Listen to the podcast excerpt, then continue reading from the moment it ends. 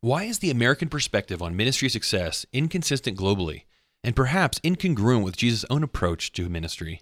This week, we talked to Dave Gibbons about how he is changing the way leaders think about transformational leadership globally. It's all in episode 26 of the Church Leaders Podcast.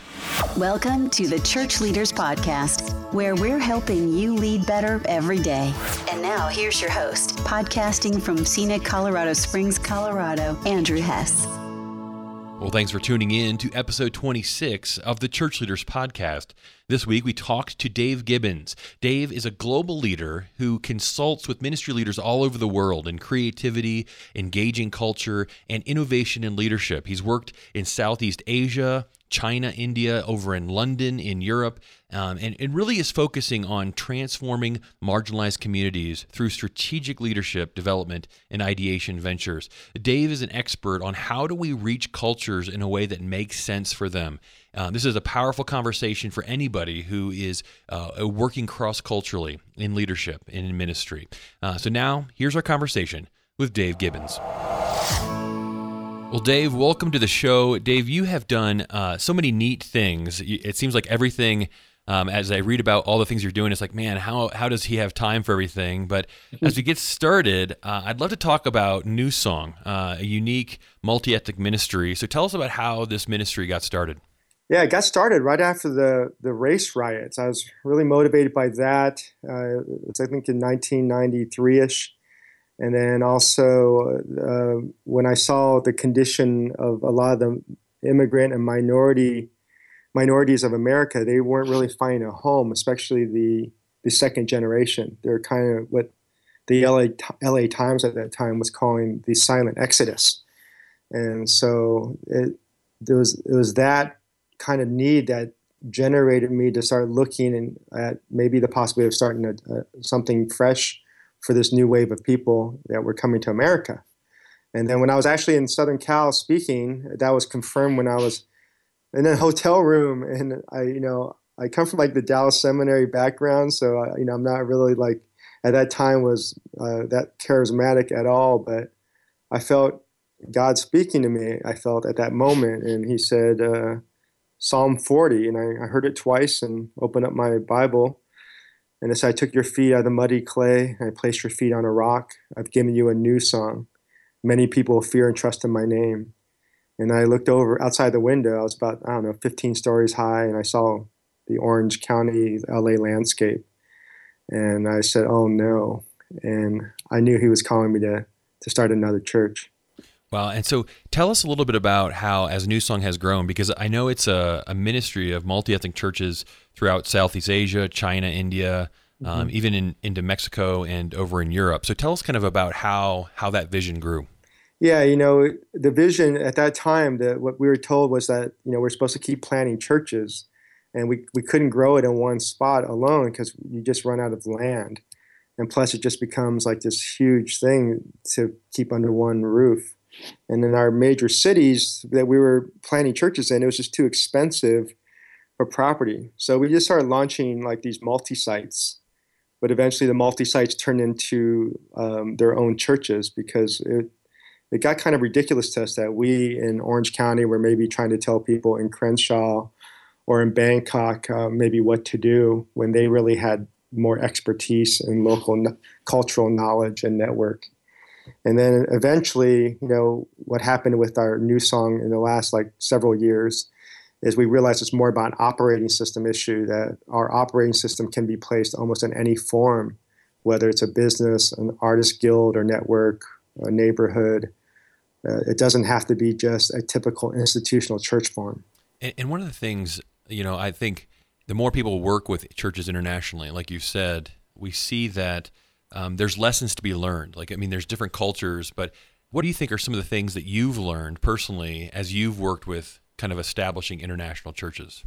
Uh, first of all, there's like a negative side to it. I think that you know I, I learned that we often impose our Western model and the way we do things upon the locals, and they'll put up with it a lot of times because they're receiving some type of capital, I think, engagement. But you know, I don't know if it's really a value. And I saw how that actually hurt a lot of the initiatives th- throughout the world uh, because it showed that we weren't really sensitive and the stereotypical American arrogance was coming off again to I think a lot of these countries. And, and so what we learned was really that a parable, like it was called Monkey and the Fish, is an old uh, Asian parable. And they, they said this monkey came upon like this stream. He saw this fish struggling in a vortex of water. So he went to rescue it. So he dove into the water and took the fish out of the water and took him to the dry land and put him on the ground and said, Hey, you can rest here. And then he took off swinging through the trees like he did something uh, heroic but then the fish died. Mm-hmm. And I and I and I said, man, that's exactly how a lot of us do international work. So I, I, think we learned what not to do, but then in terms of what we did learn that was significant was that the locals can lead us. It's very similar to I think how when you think about the pioneering days of Lewis and Clark, you know, there's a lot of credit given to Lewis and Clark, but often the, the history books and documentaries don't mention the fact that they're actually led by American Indians uh, on their own trails. So uh, the locals will always, to me, know more than us, and you have to have that assumption. The second thing I think we learn uh, in is the communal component. I think that Asia and other countries are really strong in, in the South America as well, and and with that understanding of the communal component, I think what I saw highlighted was this idea of the power of one that it's not necessarily about the masses that uh, we're supposed to focus on. In fact, when we do focus on masses, I think it diffuses the potency of a lot of our own ministries because the reality is only like maybe 1%, if not less, can maybe lead something really huge.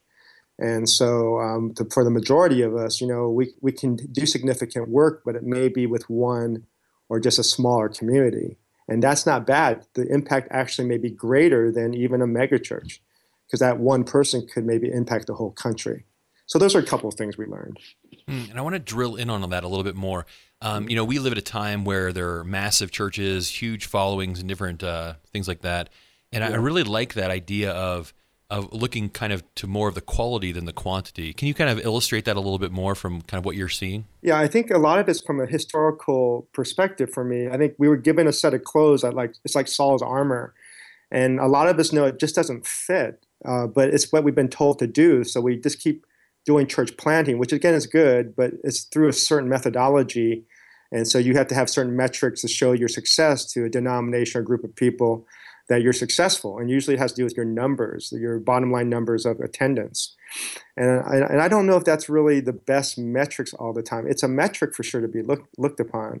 But what, what I found is almost uh, that there's this other way that Jesus did it. And if you look at John chapter 4, I think it's a great prototype for us.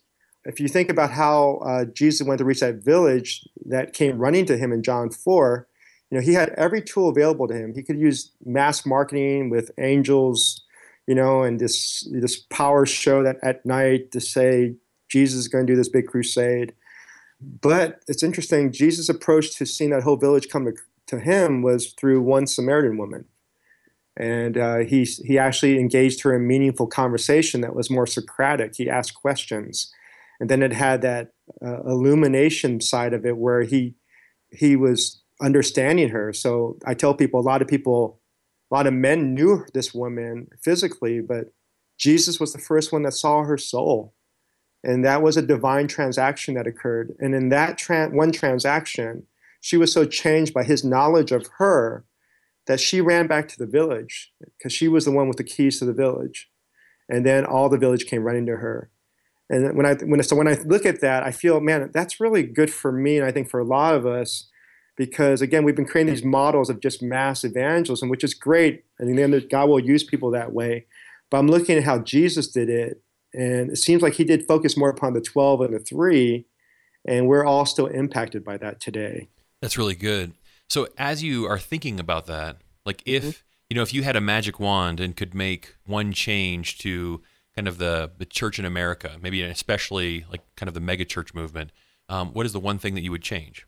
Well, it's not that I want to bag on my brothers and sisters doing mega churches. You know, I'm a part of one, um, but I would say the one main thing, whether you're a mega or whether you're, uh, to me, the majority church, which is like hundred or less in America or beyond in the world, I would say the key issue is look at your operating system. How do you really develop people? How do you develop leaders?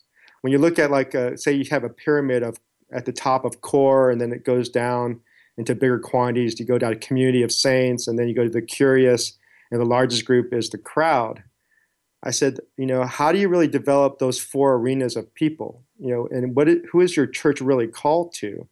And I think if you look at even if we're really honest, like our church plants and our multi sites, a lot of them are started with again church people. So we're still reaching the community of saints, and then it's kind of I think predominantly a reshuffling the deck. And I wonder if some of these salvations are just people who are accepting Jesus again. Sometimes, to be honest, uh, because I, I look in, at the culture and I said our culture still hasn't shifted even though we have some very large churches.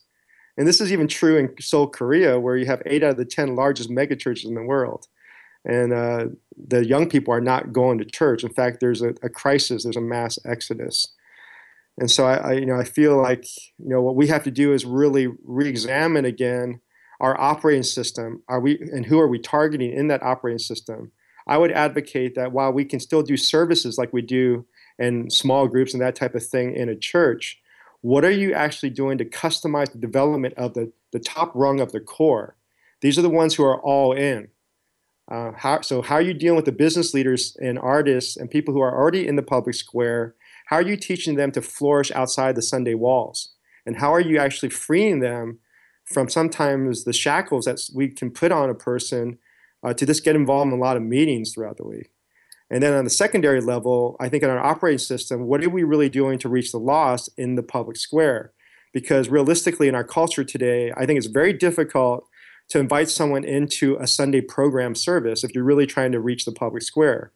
I know in, in LA, for example, there's I tell people, yeah, people don't go to a Laker game until like the third quarter because there's so many options in LA. And so, why would they want to go to a program Sunday morning unless they feel guilty a little bit, or you know, of course, the Holy Spirit works in them.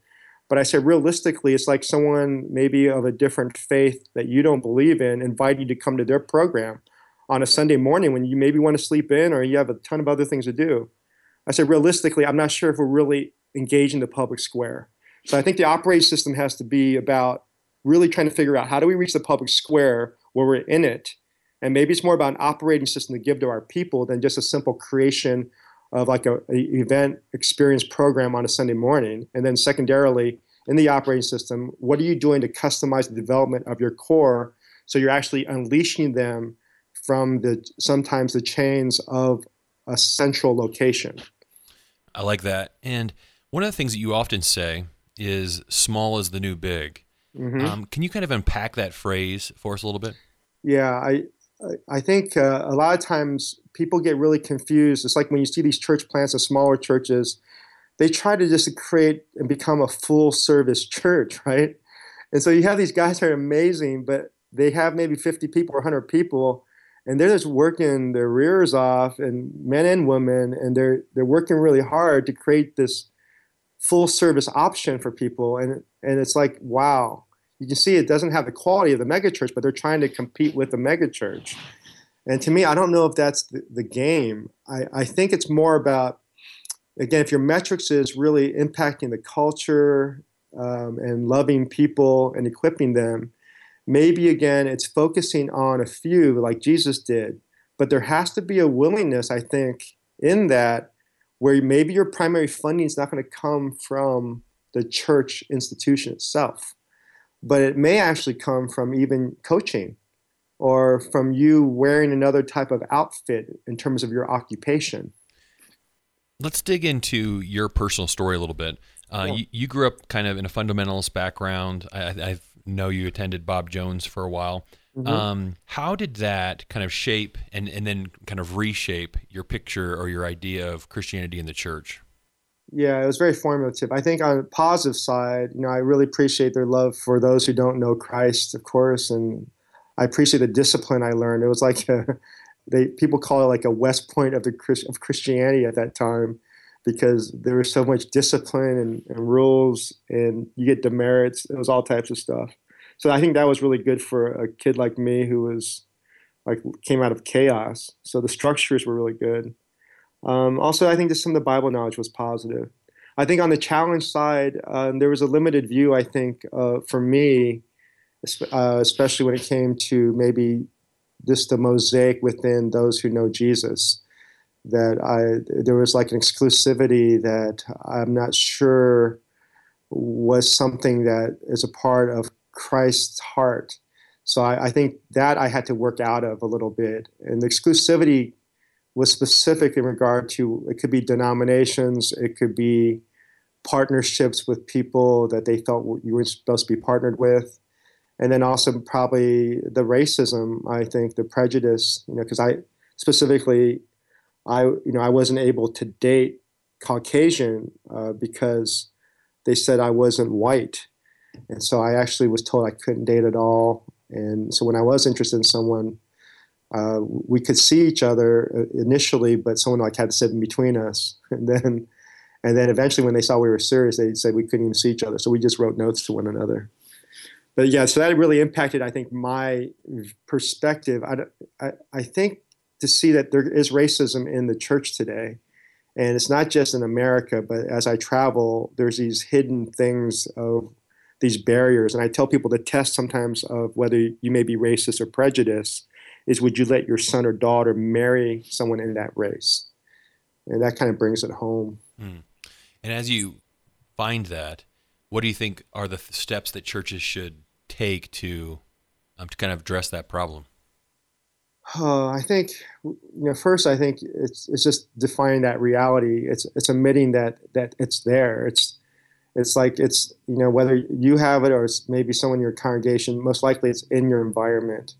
So I think it's just a, the admission of that and to assume that's probably there. And then secondarily, I think it's we actually have to model a lifestyle that it's not where we don't see color because God made color, He created it. We actually have to affirm the color, but also learn how to embrace the other. I think it's fundamental to really what a lot of our church constitutions dictate at the very beginning of our constitutions or our strategy statements is we say we're our vision is to love God and love our neighbor. And I say fundamentally, our, the neighbor actually is someone not like you. When Jesus told the Good Samaritan story, it was a half Jew, half Gentile loving the Jew. So that was a really horrific story to the Jewish audience that this Samaritan would be loving them. But Jesus told that story in a very Asian way to me. It's like he didn't give a direct answer. He gave a nuanced story that really said, This is someone that you wouldn't like, maybe someone that's not you wouldn't be comfortable with that maybe you would even hate. And so to me that's the beauty of the gospel that and so people i think in church need to see this piece of it that this is not just like a pc thing to do but it's actually the very commandment he gave us is love god and then symbiotically we need to love our neighbor someone not like you. And in that pursuit i believe we see more of who god is. If we don't pursue that i feel like man we're actually at a loss and then secondarily, I think it's one of the secret things that really the that we don't capture. Uh, a secret in the sense that we don't know it, even though God maybe explicitly told it to us. But it's one of those things that if we're really trying to impact the culture, this is the thing that really shows the, the transcendence and the beauty of God, who God is, is when we can love the other in our culture. Mm-hmm. And that brings me to you have the opportunity to work with so many pastors and ministry leaders around the world. What do you think are some of the key lessons that you know um, North American pastors and ministry leaders should be learning from their brothers and sisters around the world? Hmm. I'd say there's several things. Uh, one is um, humility. There's a humility and respect that's with other cultures, and it's based upon, like in Asia specifically, the shame. It's a it's a shame based type of culture. So you're always trying to demonstrate respect and loyalty to other people. So I, th- I think there's a component that's missing there the respect and loyalty. Um, the other thing I think is the communal components. You know, in America, you know, as our elderly age, and it's increasing with now our the boomer population in the U.S., it's frightening to me because of how we even view the elderly. Whereas in Asia and South America, there can be like this. There's a very high respect to the elderly, and they're honored as sages and there's even sometimes a different language even within their own culture of how you would talk to an elderly person. It's with so much more respect. And I, I, think it's horrible to me that in america that the vision is as we grow older we become more alone. And uh, and that, that independence is like really a gated community where we don't even know our neighbors Uh, that's sad to me. I think what we can learn from the world is how do we actually learn to live together? And maybe the reason why we're so stressed out and burned out is because we haven't taught people how to live in true community beyond just a formulation of a small group where you talk about the Bible and you eat together, but you really don't know and share each other's pain and victories. I think that, and I think it's a really, I mean, just, a, just such an important thing for leaders to learn. Um, let's talk about your, I think it's your new book, Small Cloud Rising. In this book, you kind of tackle how creatives and you know you I guess the subtitle is how dream creatives, dreamers, poets, and misfits are awakening the ancient future church. Um, very intriguing title. Can you tell us a little bit about um, what you were trying to do with this book? Yeah, you know what I saw was like it's crazy, man. Because I've been working in these different churches, and I created you know this own multi-site type of deal, but I had this like picture of what I was doing one day because I, I, I saw like my future, like the Christmas story, where I'm gonna have to go through like five building campaigns, raise about a hundred million dollars, and then I'd have this huge group of people. But then I, I would have to ask myself, were we really making an impact in the city? And I felt like, man, probably not, because like we already have like a large, and we have mega churches all over Orange County, but I'm not sure the culture shifted.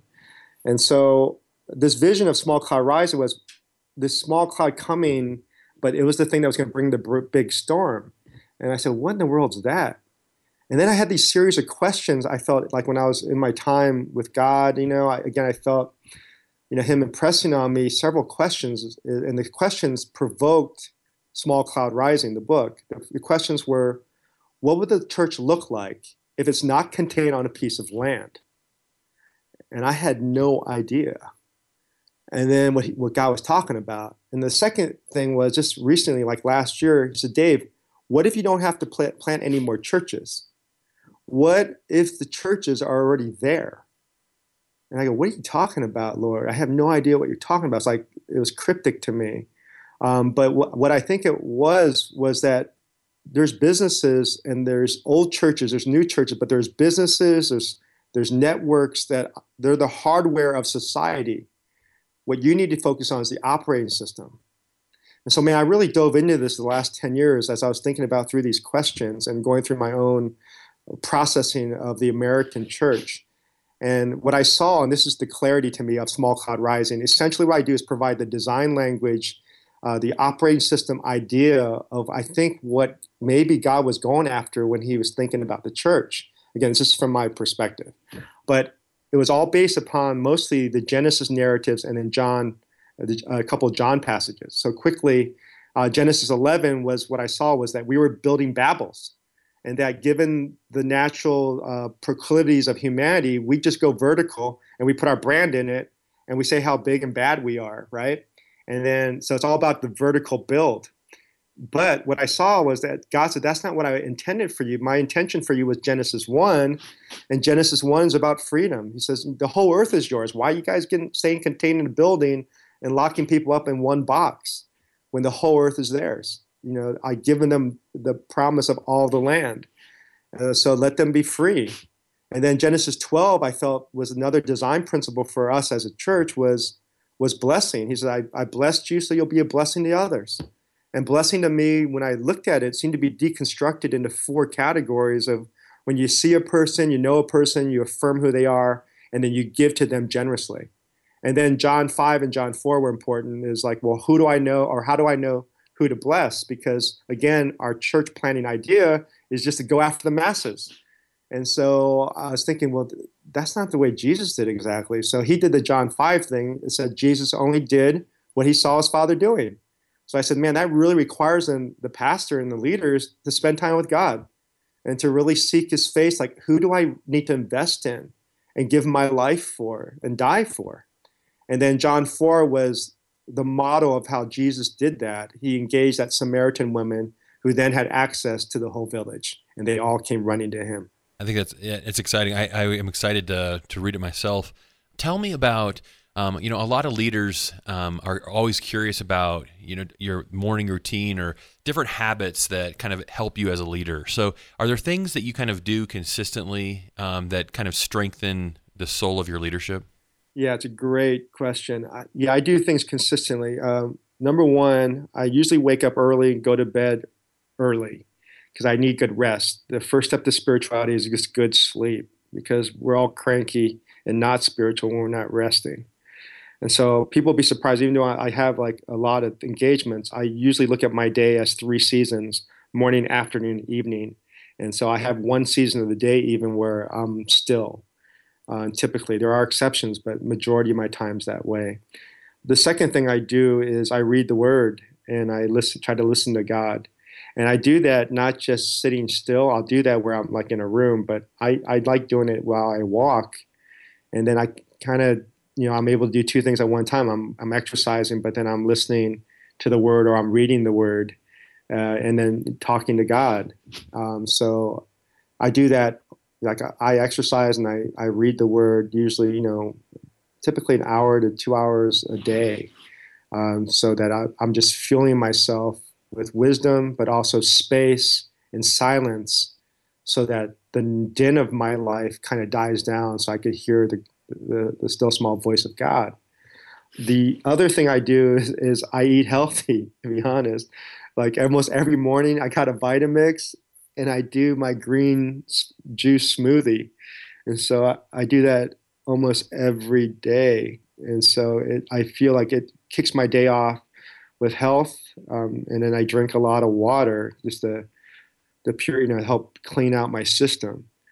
So those are disciplines I do on a regular basis, and then throughout the day, if I'm able, I try to take at least a 15 to 30 minute nap um, because that then gives me a spark to sustain through my evening hours. Oh, one more. Oh, maybe a couple more things that in terms of this creativity, because maybe you're finding yourself at a lack. And if you're like don't have creative juices um, kind of stirring, what I recommend to people is an immersion into a culture that's different than you. And so, you know, if you can't travel, you can even do that locally because every city usually has these enclaves or cultural milieus or contexts where you can engage, whether it's through restaurant or through a barber shop or through shopping or just walking and just start to talk to people, listen to people. And then that's a rhythm I do on a regular basis where I'm immersing myself both in different local culture as well as global culture. So locally, I do that, you know, several times a month, usually at least, almost every day now. Um, and then also on a global context, I do that about once every couple months, where I'm traveling to either mostly right now South America or Asia. Mm. I love those. I love the, pra- the practicality of like getting out into another culture because I think it's something that um, we all would be blessed by, but we often don't think about taking the time that we have and and pushing ourselves. Because I think a lot of people would feel like, man, that's a way I would push myself. Mm-hmm. And and I also love I love your the way that you kind of brought us back to physical health. You know, there's probably a lot of people listening. They're like, oh, green smoothies. That sounds terrible. but but I do think that we live in a world where more and more um, health is a fight. It's a battle. You can't just kind of go with the flow, and your and your your health is going to take care of itself. So I think that's something that leaders need to be proactive about. So I'm glad you shared that. Tell me, um, you know, if you were to go back and sit down with yourself as a as a young leader, maybe in your first or second year of ministry, are there things that you would go back and, and kind of speak into your own life? Things that you would say, you know, watch out for this, or you know, do this. The sooner the better. Um, what's some of that advice that you might go back and give yourself? Yeah, the advice I would give myself, I think, is don't be afraid to identify clearly and address your fears. And then I think spend time considering how you want to, to embrace the fear and move on to courage. I think I, I, I spend more a little more time on. I didn't know even how to articulate some of my fears, like for example the fear of man, and then how that worked out. I think in how I did ministry because a lot of it was probably like I would do things based upon maybe what people would say or think versus like really dealing with that fear and moving forward in faith. Um, so I think that's one thing. I think I would say early, earlier on, uh, take the time to really listen to those who are in your hand. Because a lot of times, you know, um, you're looking at, at reaching out so much and trying to reach your community that already in your context of relationships, there are these jewels like the Samaritan woman. Um, it's like the Rahab. It's like the the fishermen. Uh, there's somebody within, probably within your reach that maybe you haven't seen that's golden.